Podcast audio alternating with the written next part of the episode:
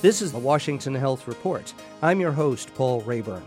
I'd like to welcome Dr. Christine Cassel, President of the American Board of Internal Medicine, to the program. Dr. Cassel was one of the authors of a new national healthcare scorecard. The scorecard found important problems in U.S. healthcare and important opportunities for change. Dr. Cassel will talk to us about the role of physicians and other healthcare professionals in making those changes that could make U.S. healthcare much better. Thanks for being here, Dr. Cassel. You're welcome, Paul. It's a pleasure. So tell us a little bit how did you get involved with this National Healthcare Scorecard and what was your role? Actually, honored and privileged to be a member of the Commission on a High Performance Health System supported by the Commonwealth Fund. The commission has been underway for almost a year and a half now and agreed as part of our work that we would, as we're looking to try to see how the U.S. healthcare system can perform better given how much money it's costing all of us, employers, purchasers, and consumers alike, that we would bring together all the relevant data that we could find and create a scorecard that we could look at every year for at least five years to see what are the targets for change? Where are the opportunities for improvement? This was the first, and, and this will continue for four more years? That's right. This was the first of those reports. This kind of thing had never been done before in quite this way? Not in quite this way. The United States government supports a report that comes out of the Agency for Healthcare Research and Quality every year for about the last three years or so. And it is a much more detailed and massive assessment of US based data. But what it doesn't do is give you comparative targets. And let me give you a couple of examples. In all of the arenas that the Commission's work focused on, such as equity, efficiency, timeliness of care, quality of care, we compared high performing areas of the country with the average or with low performing areas of the country. And so we were able to see what's possible in a, in a place in the United States that gets very good scores. And so that's, I think, one of the unique advantages that this scorecard will contribute as leaders of healthcare institutions and professional groups around the country look at this and say, this is achievable in this part of the country. Why am I not getting these results where I live? I'm interested in your perspective as a physician. Many of our listeners are physicians. What did you think? What, is, what does the news mean for physicians? What did you think were some of the most important uh, pieces of bad news and even uh, good news, if there were some? The good news, frankly, is that we now are beginning in a systematic way to measure all of these things. There, it is a tenet, a central tenet of quality improvement science that you can't improve what you don't measure.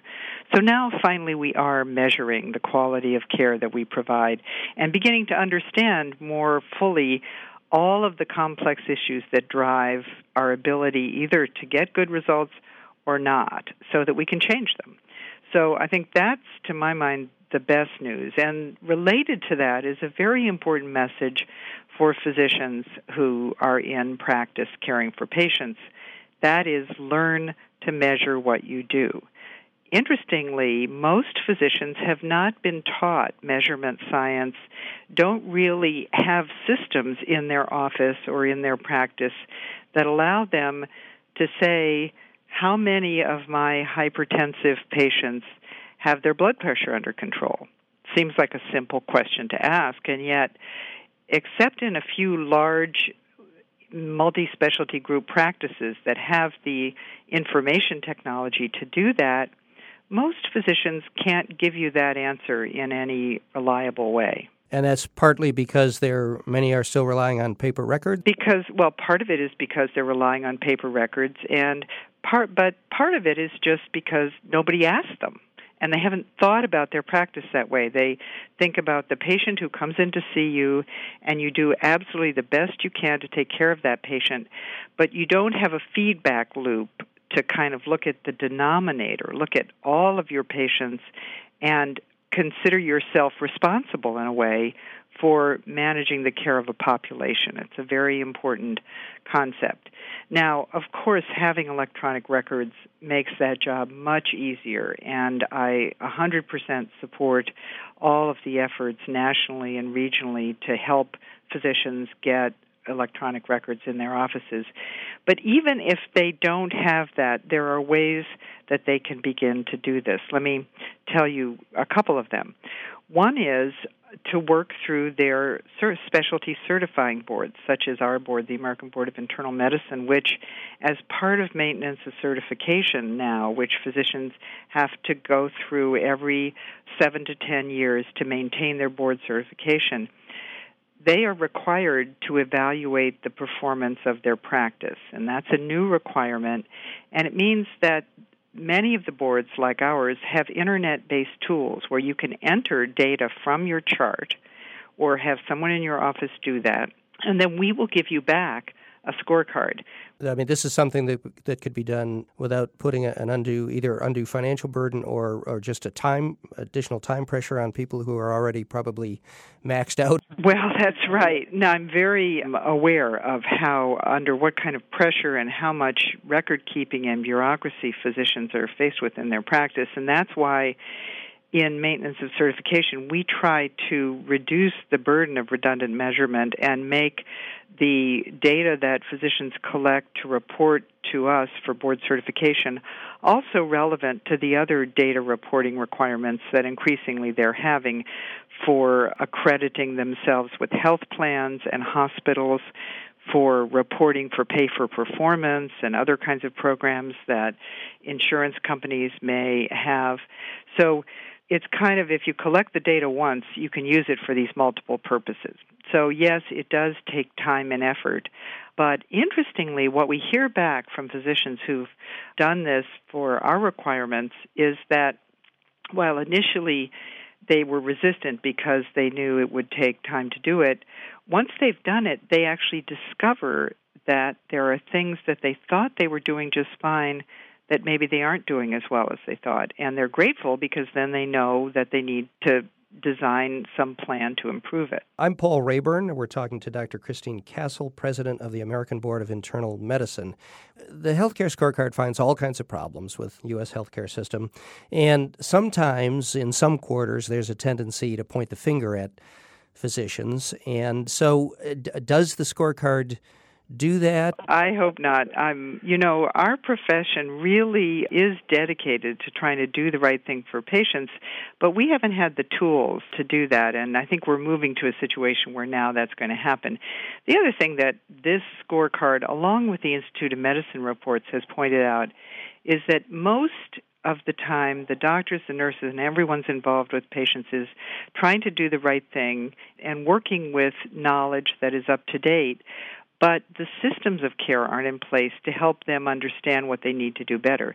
The best example of that is care coordination, where the scorecard showed that Americans are much more likely to have to go to an emergency room to get care after hours or on the weekends than people in any other country, which is a terrible inefficiency plus a chance for errors to occur because they don't have all your medical records. And we haven't organized our country around a system of primary care. And a, a, system that's organized around primary care would have a responsibility for having capability to respond to patients' needs 24 hours a day, seven days a week.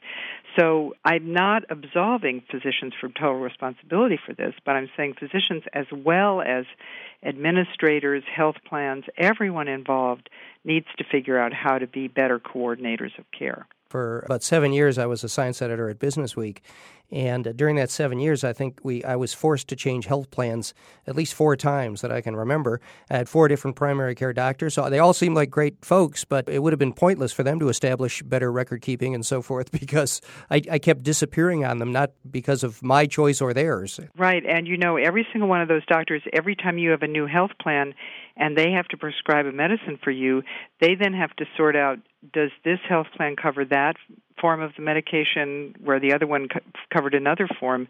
This is really a lot of work for doctors in their offices, makes them less efficient and less able, frankly, to spend time talking with you, which is what most patients feel they're missing from their doctors. In addition to these issues about record keeping and, and preventive care and keeping track of hypertension and, and so forth, with the with the limits placed on doctors and nurses and their staffs and the other folks that uh, professionals that they work with, how much opportunity do they really have to initiate change in some of the directions that, that you would like to see them go? They have more opportunity, I think, than we or probably even most of them realize. We did a study of 35 small physician practices throughout the country who have, on their own, developed innovative approaches to measuring what they do and improving quality of care. Many of them do not even have automated medical records, some of them do, but they find things like proactive record keeping, things like reminder systems, things like open access scheduling for patients, many different approaches that actually can change how you think about the flow of patients in your office using email and phone organizers as ways of trying to get answers to patients so they don't have to come to the office all the time and leave you free to take care of the people who really do need to be examined in your office. Efficiency helps everybody the doctors, the patients, the entire system, so that if doctors are able to deal with small things more quickly, they've got more time to monitor their hypertensive patients. Right. And let me just put in a pitch here for the fact that quality improvement science is a knowledge base that doctors can learn, and that many medical specialty societies, like the American College of physicians are beginning to have courses offered for their members to learn some of these approaches the same way people in business schools do who are setting up a new business. So I think that that's an important part of uh, we not we as a certifying board require that our physicians stay up to date with medical knowledge, but they also need now to stay up to date with knowledge about how do you manage a system of care for your patients. Would they find these things at their at their medical meetings, at the cardiology meeting, or yes, exactly. And cardiology is a really good example. The American College of Cardiology actually has a registry of patients who have cardiac catheterization if they have heart disease, and they can actually help the cardiologist identify their denominator, that problem I was talking about earlier. If you're going to measure how you're doing, they can keep the records of patients who've had the kind of heart problems that require catheterization and then measure how quality of care is doing in your office compared to that. So that's a huge service offered by a medical specialty society. The Cancer Society is doing a similar kind of thing. Well, thanks very much for taking the time to go uh, through this with us. It's been really interesting and, and really a lot of a lot of bright spots in a in an area where we sometimes see see only problems. Uh, we're talking with Dr. Christine Cassel, president of the American Board of Internal Medicine, about the National Healthcare Scorecard. I'm your host, Paul Raeburn. You've been listening to the Washington Health Report. This is ReachMD the channel for medical professionals.